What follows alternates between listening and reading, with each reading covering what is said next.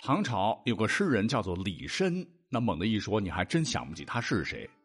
他是6岁丧父，生活困苦，家境贫寒，曾目睹农民终日劳作而不得温饱，深感同情，就写下了一首我们张口就来的悯农诗。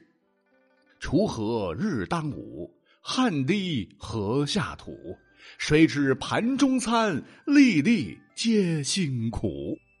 此诗应该是大家伙从小除了鹅鹅鹅所背诵的第一首唐诗，而正是这一首对农人感情真挚的诗，一定会让你觉得李绅那一定是一个一粥一饭当之来之不易、勤俭节约的人。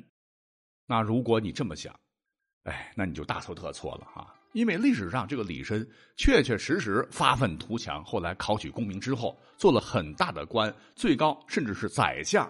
但可惜的是，很大的官然后就变成了屁股决定脑袋，完完全全变成了另外一个人，生活非常非常的铺张浪费。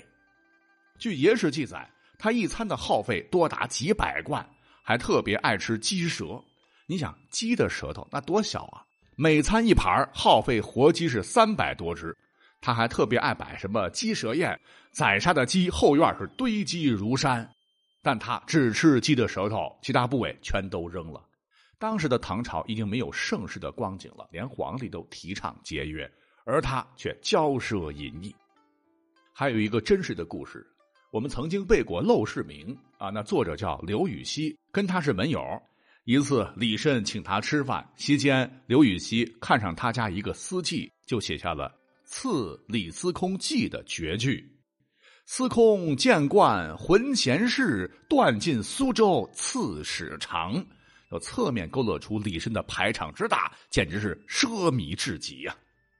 那不仅如此啊，李绅这个人的人品也是特别的低劣，与诗句是相差千里之遥。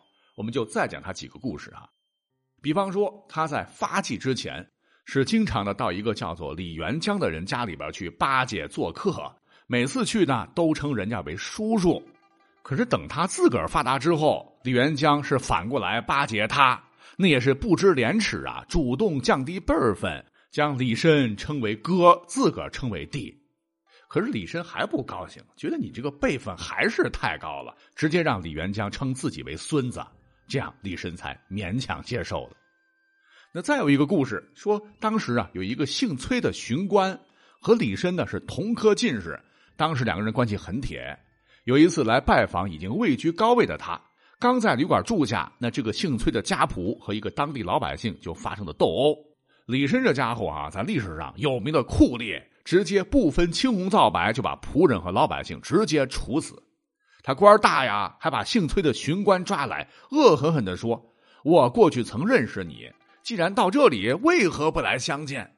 崔巡官连忙叩头谢罪。可是李绅呢还是不干，把他绑起来打了20棍，打的是屁股开花，直接把人家流放了，真是好大的官威啊。于是社会上老百姓就传了，说李绅的家伙人不行，他族叔反过来成了他孙子，他的友人成了他的流放的囚徒，真是可笑可笑。那这个李绅不光跋扈，还没有骨头。据唐玉林记载，说李绅后来当了宰相之后，有一次耀扬威的出行，生人回避嘛，结果呢手下抓了一个没回避让路的，李绅当时气坏了，你他奶奶的，你知道本官是谁吗？结果一查，那人却说某勤政楼前尚容缓步，开封桥上不许徐行，难道汴京大于帝都，尚书尊于天子乎？这李绅大吃一惊啊！原来是李氏皇族后代，马上变了一张脸，快松绑，把我的几百银两给人家啊，乘我的小轿送大爷回家。这欺软怕硬的李绅满脸堆笑，点头哈腰的像狗一样送那人离开。而历史上李绅做过最无耻的事，那就是之所以他能飞黄腾达，主要是站队站得好。在唐朝中晚期的时候，不是爆发了牛李党争吗？他没有是非，只有利益，两派人马朝廷上争斗的几十年，是你死我活，将大唐拖的是死去活来，皇帝也无可奈何。而他跟的主子呢，就是李党领袖李德裕。说公元845年，李慎颤颤巍巍70多了，被委以重任，出任淮南节度使。那为地方父母官却暴虐狠毒，收取苛捐杂税，老百姓苦不堪言，纷纷逃亡，就渡过淮河与长江逃荒。下面的官吏就非常着急向他汇报，但李绅却喝着小茶水，很淡定地说：哼，你见过用手捧麦子吗？那些颗粒饱满的就会留下来，而皮糠就会随风飘走，以后这种事情不必来报。不知道当年跟日当午一样迎出四海无闲田，农夫犹饿死的是不是他本人？就是这么一位无法无天的家伙。不久之后，终于好日子要到头了。原来当地有个叫做吴乡的基层公务员，李绅说有人举报他，说他贪污受贿，强抢民女，为祸一方，二话不说立马逮捕，马上要处以极刑。你要知道，当时死刑也是需要中央审核的。案件上报之后，朝廷派御史崔元藻复查。那经过缜密的调查，发现这个吴乡虽说确实是有点贪污行为，但银两不多，顶多就是革职查办。所谓的强娶民女什么的，子虚乌有，就立马上报中央，说死刑暂缓。但是酷吏李绅根本不管，趁着朝廷没有回复之机，将吴乡处死。